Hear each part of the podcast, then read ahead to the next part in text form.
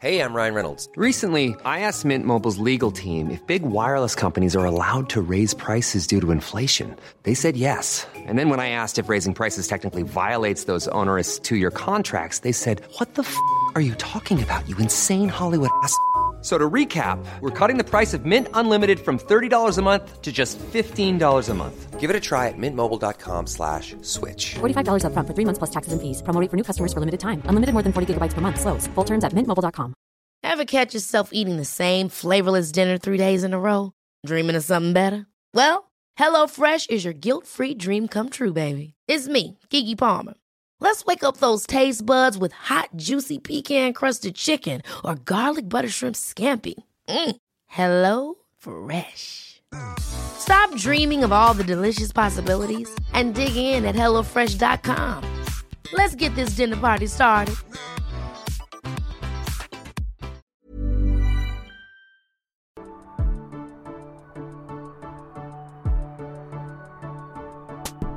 Hello and welcome to Breaking Down Bad Books, a podcast analysing trashy bestsellers from a literary perspective. And today we're looking at chapter 11 of Eclipse titled Legends. So, where we left off, there was some moving of motorbikes in car boots, and she's gone to La Push for a barbecue with the Quileute tribe. We start with her already at the barbecue. We're spared narrating the travel from the pickup point to the reservation, and we just start. Thank the Lord. More of that, please, Stephenie. And they're all eating hot dogs, and it sounds like there's a bit of tension between Paul and Jacob over who gets to eat the last hot dog. And haven't we all been there? And she says Jacob's sighing and patting his stomach, and she says it was somehow still flat, though I'd lost count of how many hot dogs he'd eaten after his tenth. This son of a bitch. I eat one vegetarian hot dog on normal white bread and I'm bloated. If I even have dairy in my coffee these days, I'm getting bloated. And here's Jacob just tapping on his flat stomach, not experiencing any bloating. I am so jealous. I never wanted to be a supernatural being, but now I'm sort of thinking, kind of wish I was a werewolf so I could eat whatever I wanted and still have a flat stum. And maybe that's why Bella wants to be a vampire so bad, because she's sick of bodily functions. Maybe she's sick of holding in a fart when she's with Edward. And so she's just thinking, if I become a vampire, then I won't need to fart. And I'll live happily ever after with minimal bloating. Oh, what a dream. So Jacob's teasing Paul. He's like, nah, I'm gonna have the hot dog. And then Paul, like, gets super angry. He balls up his fists and he's like, Arr. And Jacob's like, oh, calm down here, have the hot dog. And then Paul's like, oh, okay, thanks. And she says he's already over his brief fit of temper, so they can control their temper. This whole rhetoric that the werewolves can't control their temper, I'm, I'm not buying into it. And it's at this point that Bella explicitly tells us that she's at the barbecue. Like, I think we'd figured it out, but she says, While Jacob and I had dropped off my bike at the garage, and he had admitted ruefully that the helmet was a good idea that he should have thought of himself, I'd started to worry about showing up at the bonfire, wondering if the werewolves would consider me a traitor now, would they be angry with me, blah, blah, blah. I think it's hilarious that Jacob never thought of a helmet. He's like, whoa, a helmet? What a, what a brilliant idea. How did Edward ever come up with that? Like, aren't helmets commonplace? I don't know if you need to be a Mensa candidate with a really big IQ to think of a helmet when you're riding a motorbike, but maybe you do. Maybe you do, because he did not think of it. Didn't even cross his mind. And this was before he was a werewolf. He was just a regular kid and he didn't even think of a helmet to protect the old noggin. Maybe there's a sign there that there's some emotional maturity that's lacking with Jacob. So Bella thinks everyone's going to hate her, but guess what? They don't. At least not outwardly. They might hate her on the inside, but they're all being very nice. Embry's like, hey, vampire girl. And Quill's giving her both a high five and a kiss on the cheek. He's doubling up with the contact. Whereas I think, like, if you're high fiving someone, you don't need to follow up with the kiss on the cheek. Like, it's one or the other. But he's doing both. And then Emily's even squeezing her hand when they sit down next to her. And she says it wasn't just the kids in attendance, Billy was there, Quill's ancient white haired grandfather, creatively named Old Quill, he was there too. And I kind of disagree with that. I think if you've got two characters named Quill, you call them Quill and Quill Jr. or Young Quill or Little Quill. If I was the older Quill, I don't know if I'd be happy being called Old Quill. And then she says Sue Clearwater is there and he's the widow of Charlie's friend Harry. and the mother of Leah and Seth. So I'm glad we've defined her via her husband and her children. She doesn't seem to have much of an identity on her own just yet. And she's kind of shocked that Leah and Seth are there. She's like, oh, I guess everyone knows the secret now. Remember, they kept the secret of the wolves from Quill for like a whole year, just waiting for him to turn into a werewolf. And apparently now they're like, ah, live and learn. Just telling the whole town. Although a part of me thinks that they already have turned into werewolves and Bella just doesn't know that yet. But then she does tell us that Sue has taken Harry's place on the council, and she thinks, did that make her children automatic members of La Push's most secret society? I, I don't know if it is the most secret society. I mean, you're a boring white girl human who's managed to figure everything out and you're invited, so it can't be that much of a secret society, right? And of course, the first thing Bella's thinking is how is Leah handling being in the same space as Sam and Emily?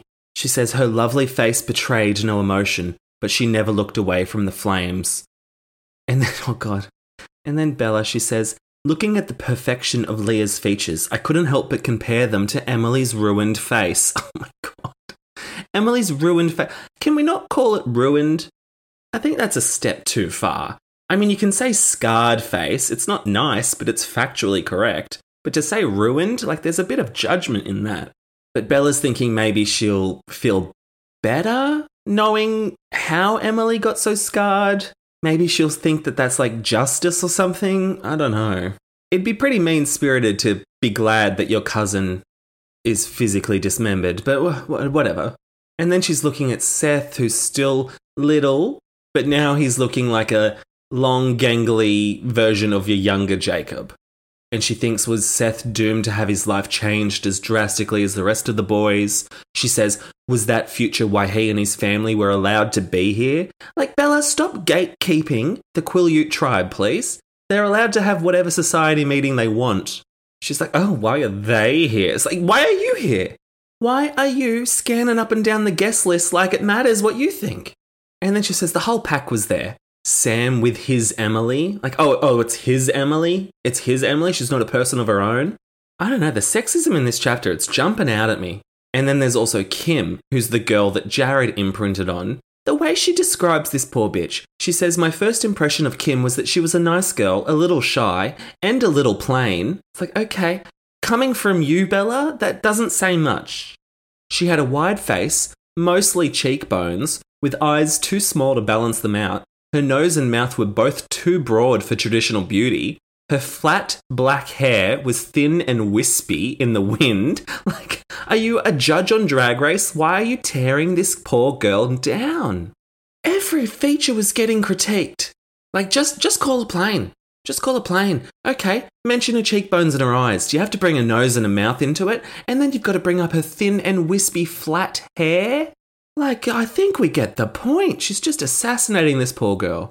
But then she does say that was her first impression, but after a few hours of watching Jared watch Kim, she could no longer find anything plain about the girl.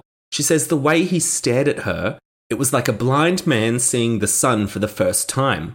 Now, I'm thinking that a blind person being able to see the sun for the first time would probably not have a fun time of it because they'd be squinting, it would hurt their eyes. Like, I know if I turn the light on in the middle of the night when I got to get up to pee, it hurts. It hurts my eyes. So I can't imagine being blind and then staring directly into the sun. I can't imagine that would be a fun experience. But she says, oh, he looks at her like he's looking at the sun, which you should not do as a rule. But I digress. Now that she sees that a man finds her attractive, she seems to have value. Because now she says, his wondering eyes made me see new things about her how her skin looked like russet coloured silk. Okay. Take a drink, russet skin. She can see how the shape of her lips was a perfect double curve, how white her teeth were, how long her eyelashes were. So now that he finds her attractive, she can find her attractive. That's pretty messed up, right? Am I am I being too critical of Bella or am I reading into it too much? But I feel like that's kind of backwards. She says, watching them, I felt like I better understood what Jacob had told me about imprinting it's hard to resist that level of commitment and adoration. Yeah, but we're still ignoring the fact that one of them imprinted on a kid. Like, uh, I don't know if that makes it any better. So Bella's thinking that it's getting pretty late, but Jacob's like, oh no, the best part's coming. we didn't meet just to eat through a week's worth of food. This is technically a council meeting. It's Quill's first time and he hasn't heard the stories yet. Well, he's heard them, but this will be the first time that he knows that they're true. And Kim and Seth and Leah are all first timers too. So she's like, Stories? I love a story. And Jacob says, Yeah, the histories we always thought were legends, the stories of how we came to be. The first is the story of the spirit warriors.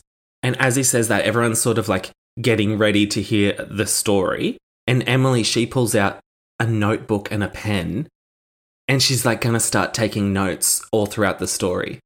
And Jacob just said that it was only Kim, Seth, Leah, and Quill's first time, and Bella's first time hearing the stories. Emily's heard it before. I don't know why she needs to take notes. I guess it's not a bad idea to put an oral history into writing, I guess. Maybe she's acting as the historian, it's a bit unclear. But Bella's looking at her and being like, oh, it's not a lecture at school, you big silly Billy. So then everyone gets quiet, there's just the crackling of the fire, and Billy clears his throat and starts to tell the story. And she describes Billy as having this like deep, authoritative voice. She says, Never before had I recognized the ring of majesty that was in Billy Black's voice, though I realize now that his authority had always been there. Not to you. You were consistently disrespecting him by waltzing into his house unannounced trying to find Jacob, just walking in, letting yourself in, throwing doors open, waking people up in the middle of the morning, ringing his house, making him take messages, getting him to drop over fish fry or whatever the fuck fish fry is. She's treated Billy like a piece of shit, right? And now she's like, oh, I get it. He's an elder, so I should respect him. And it's like, oh, oh, now you get it, Bells. Now you get it. So Billy goes into this really long story that goes for pages and pages. I'm probably not going to get into it too much, but it's sort of like the origin of the Quileute tribe and how they were spirit warriors. There's always been magic in their blood, but it wasn't always the magic of shapeshifting. They were the spirit warriors. And the first spirit chief was Kaheleha, who used the magic to defend their land. And so he and the other warriors left their bodies and they created this like fierce wind that would scare their enemy tribe. And the animals could see their spirits and would do their bidding. And so the other nearby tribes, they sort of made treaties with the Quileutes oh, treaties. Everybody loves a treaty. And then they lived in peace. And whenever an enemy would come, the spirit warriors would drive them off. And then over generations, the last great spirit chief was someone called Taha Aki. But then there was an internal conflict with one of his spirit warriors called Utlapa, who thought that they should be using their magic to expand their territory. But when the warriors were their spirit selves, they could read each other's thoughts, so Taha Aki knew what Utlapa was planning, and they outcast him. So what happened was Taha Aki left his body, and while he did that, Utlapa also left his own body and then overcame Taha Aki's body and killed his own body. So now he was inhabiting Taha Aki's body. So Taha Aki was stuck in the spirit land. Meanwhile, Utlapa's running around as Taha Aki, just causing discontent. And he's even taking on a second and a third wife, even while his first wife was still alive. So he's starting a system of sister wives, and Taha Aki's watching on in the spirit realm, being like, dude, what the fuck? Eventually, after some other attempts to get back into his body, he inhabits the body of a wolf, and they have a sort of shared consciousness. And he went into the tribe to go and attack Utlapa. Utlapa sent the other warriors, and the other warriors were like, making eye contact with the wolf, being like, oh, something's different here. And one of the older warriors, he went into the spirit realm and figured out that Taha Aki was in the wolf and that Utlapa was inhabiting Taha Aki's body. But before this warrior could do anything, Taha Aki's body, inhabited by Utlapa, killed him. So then Taha Aki's spirit was in the wolf and was super angry and he was so angry that the wolf transformed into a human. And he was like even bigger and stronger than Taha Aki's original body because he was the flesh interpretation of his spirit. And the warriors around them recognized at once that this was Taha Aki's spirit, and so Utlapa tries to run, but Taha Aki defeats Utlapa. So then there's a period of peace, and Taha Aki is known as the Great Wolf Taha Aki fathered many sons, and then they too discovered that they could transform into wolves once they'd reached manhood. they discovered that when they became these wolf warriors, they didn't age, but when they got sick of being a wolf warrior, they reverted back to their human selves and started aging again. And so Tahaaki, he's now lived heaps, heaps, heaps long. And so he'd married a third wife after the death of his first two. Oh God, lots of wife swapping in this story, I will say that. But apparently he loved his last wife more than the others. and so when she died, he decided to give it up and gave up his spirit wolf. And so that's the first story. That's the story of the spirit warriors. And then there's also another story that Quill then, oh, sorry, Old Quill then says, which is the story of the third wife's sacrifice. And this happens after Taha Aki gave up his spirit wolf. There started to be trouble in the north with one of the neighboring tribes, because several of their young women had disappeared, and they thought it was the wolves' fault. So he sent some of his warrior sons out to go investigate, and they started smelling this weird smell in the forest that burned their nostrils. Half of the sons went north and never came back after they investigated. And so Taha Aki, he went to the other tribe and spoke to their chief and was like, dude, it's not us. There's this weird smell. My sons are missing. Don't know what's going on. And that chief's like, yep, I trust you. Sorry about that. And then a year later, some more people go missing from that tribe. And they're like, okay, dude, I know it's not you, but we've got to figure out what's going on. So they go on the hunt again, only one son comes back. And he brings with him a strange, cold, stony corpse that he carried in pieces. And every descendant of Taha Aki could smell that corpse and was like, oh my god, that's disgusting. So the sons had found this vampire. They don't say vampire, but I'm just going to say that to speed things along. They find this vampire. He's hovering around some dead bodies, drinking their blood, and they attack him. And then, yeah, most of them die except for this one son. They had found that only their teeth could damage it, and so they ripped him into small pieces while they all fought him. But the vampire, meanwhile, killed almost a lot of them, whilst getting ripped into chunks. But eventually, the creature was destroyed. He brought the creature back. So they laid the body parts out, and then a severed hand started trying to reattach itself to its arm. And that's when the rest of the tribe were like, hold up, wait a minute, this is too creepy. So they burned all the body parts and then scattered the ashes far and wide. And Taha Aki, he wore a bag around his neck that it contained some of the ashes so that if the creature ever tried to put himself together again, he would know. And that's when Billy, he pulls out the bag around his neck and was like, Yep, this is it. And Bella says, A few people gasped. I might have been one of them. Like, how do you not know if you're one of them that gasped? I might have been. I might have been one of them. You were one of them. You gasped. I gasped. So they're like, okay, this is a cold one. We only had one wolf protector left, and that was the young Yaha Uta. But, of course, vampires, they're all horny and coupled up. So he had a mate, and she comes seeking revenge. So she walks into town, and everyone's like, oh my god, she's the most beautiful thing I've ever seen. She's a goddess. But some of them are like, oh, she stinks. And that's when they realized, oh, shit's about to go down. So they say there were 20 witnesses to the cold woman's approach, only two survived.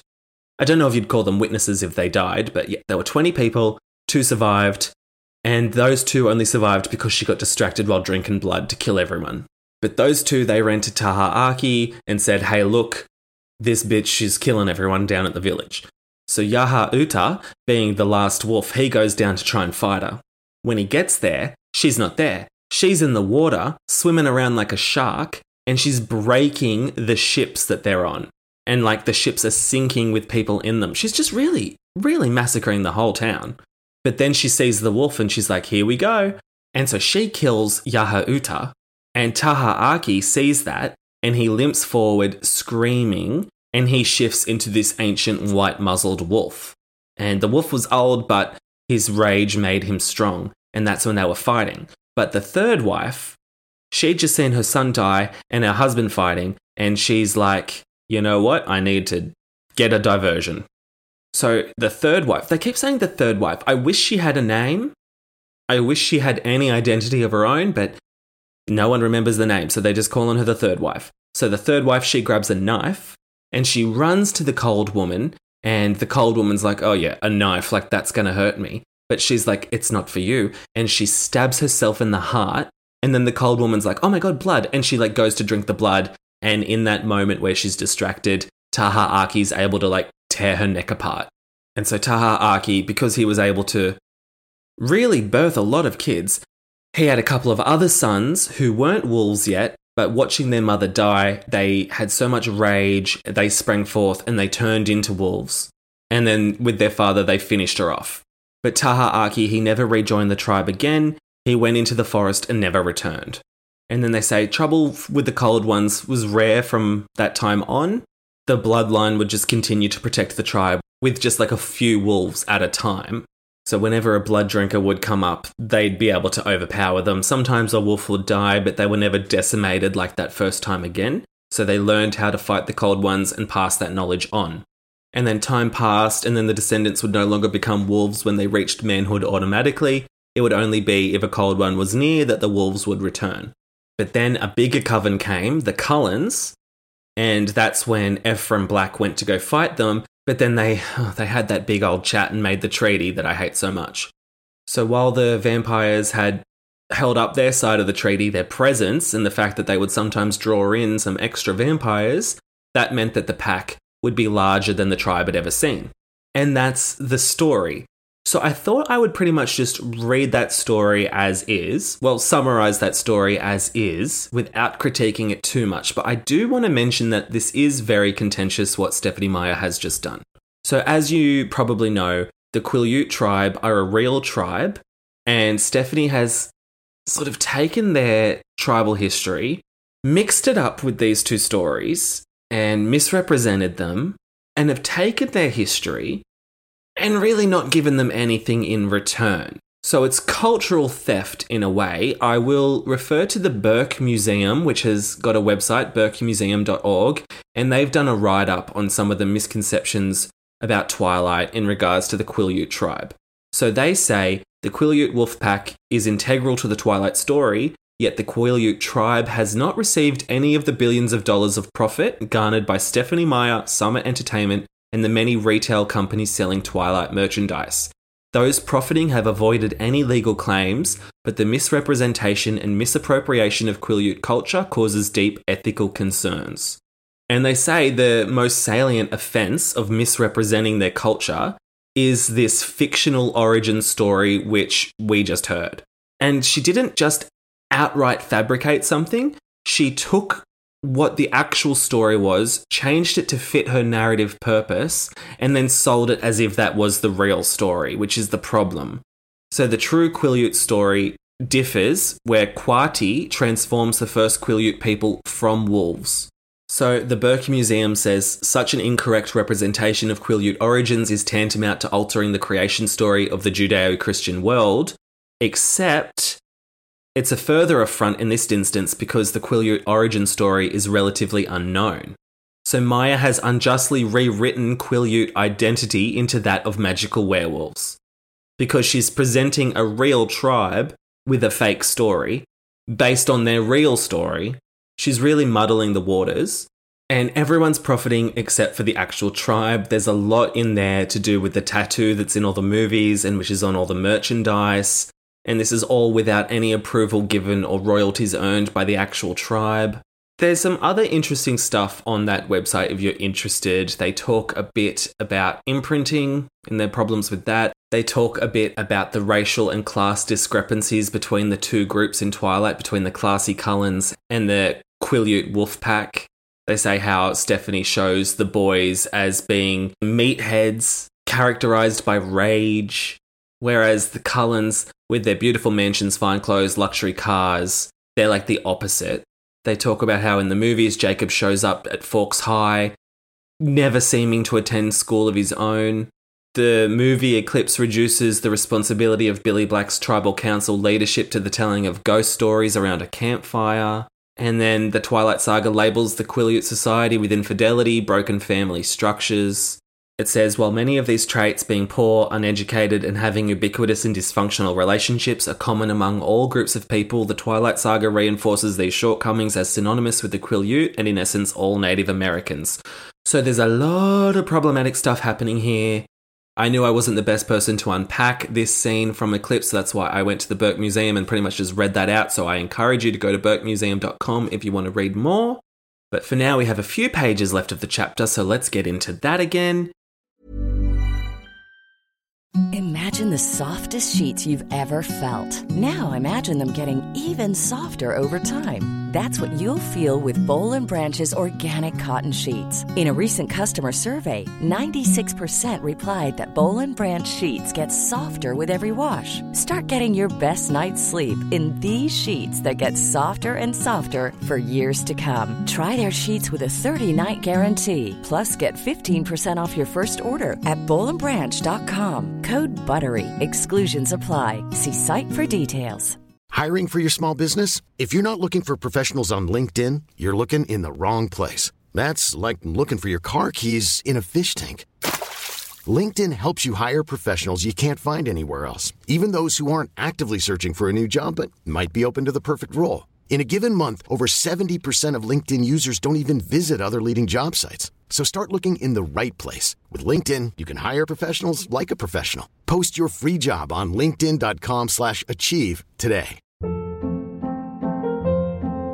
Hold up. What was that? Boring. No flavor. That was as bad as those leftovers you ate all week. Keke Palmer here, and it's time to say hello to something fresh and guilt-free. Hello Fresh. Jazz up dinner with pecan-crusted chicken or garlic butter shrimp scampi. Now that's music to my mouth. Hello Fresh. Let's get this dinner party started. Discover all the delicious possibilities at hellofresh.com. Wow. Nice. Yeah. What you're hearing are the sounds of people everywhere putting on Bombas socks, underwear, and t-shirts made from absurdly soft materials that feel like plush clouds. Yeah, that plush.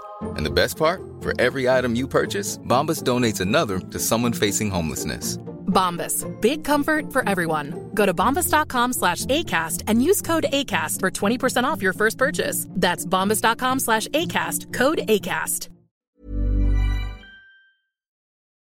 So everyone's around the fire and they're starting to laugh and talk and have conversations as usual. And Bella says that her mind was a thousand years away. She couldn't stop thinking about the stories that she just heard. And she's picked up on the casual sexism of the oral history. She's like, I'm trying to imagine the face of the unnamed woman who had saved the entire tribe, the third wife. Just a human woman with no special gifts or powers. She'd saved her husband, her young sons, her tribe. I wish they'd remembered her name. The fact that Bella's calling that out is sort of a good commentary on perhaps how women in history, their stories aren't told.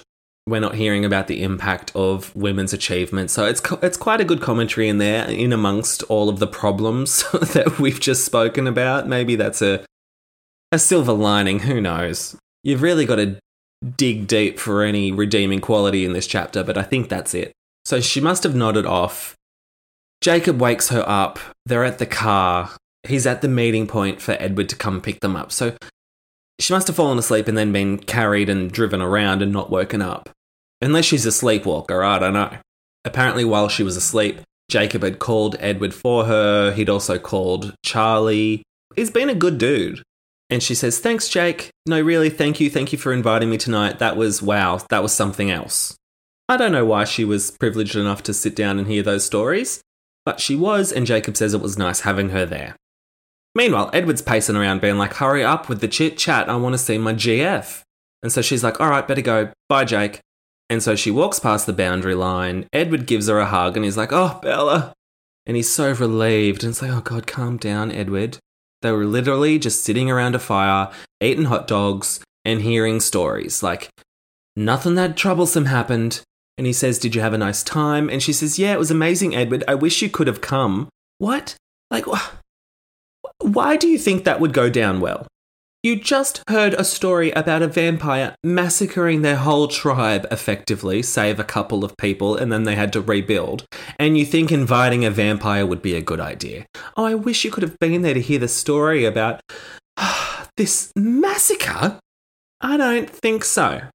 She says, Jake's dad told us all the old legends and it was like magic. And he says, Well, you'll have to tell me about it after you've slept. And she says, I won't get it right. And isn't that a meta commentary on what we just discussed? No, she would not get it right. And no, Stephenie did not get it right.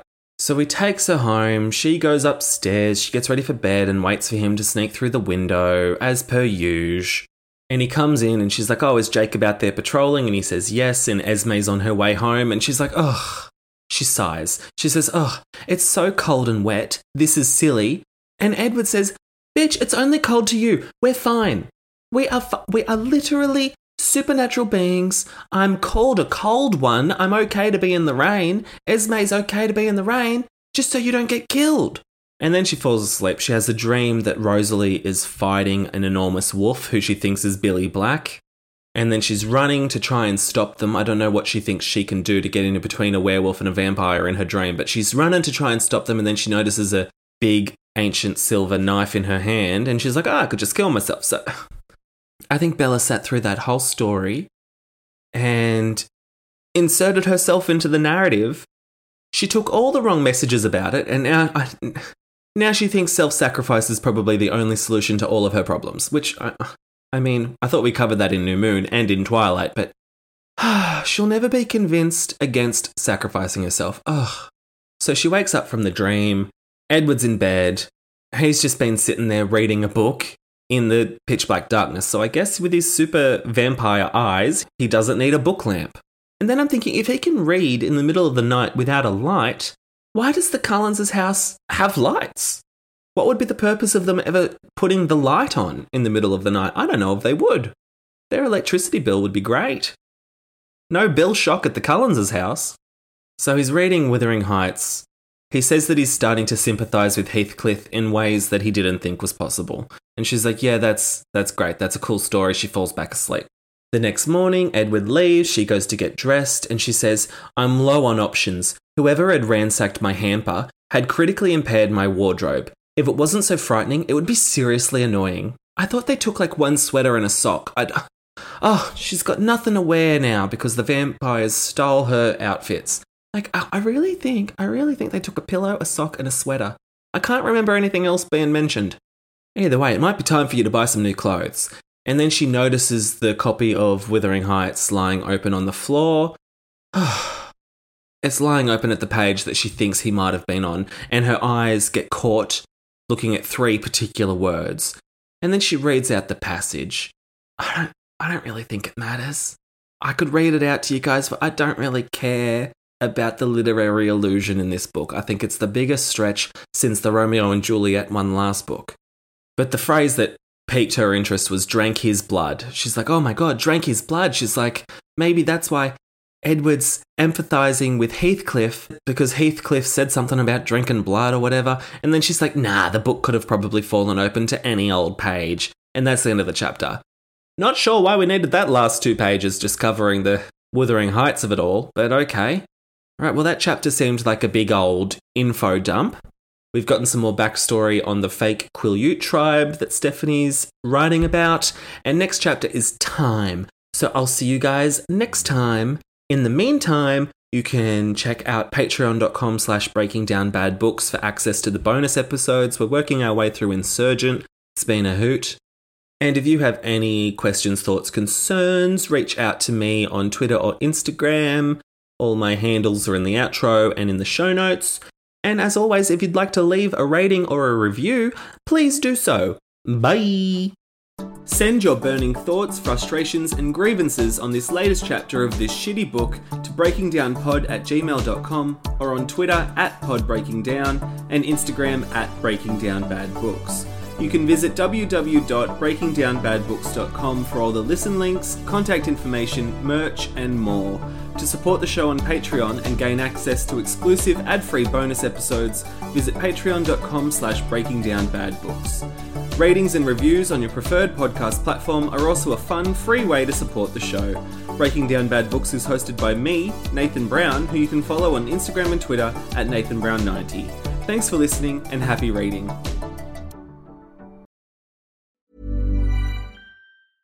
Ever catch yourself eating the same flavorless dinner three days in a row? Dreaming of something better? Well, HelloFresh is your guilt-free dream come true, baby. It's me, Keke Palmer.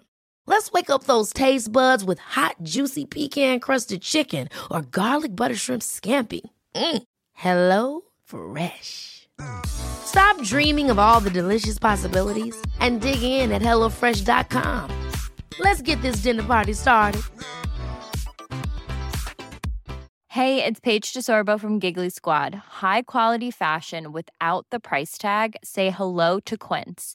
I'm snagging high-end essentials like cozy cashmere sweaters, sleek leather jackets, fine jewelry, and so much more. With Quince being 50 to 80% less than similar brands. And they partner with factories that prioritize safe, ethical, and responsible manufacturing. I love that. Luxury quality within reach. Go to quince.com slash style to get free shipping and 365 day returns on your next order. Quince.com slash style.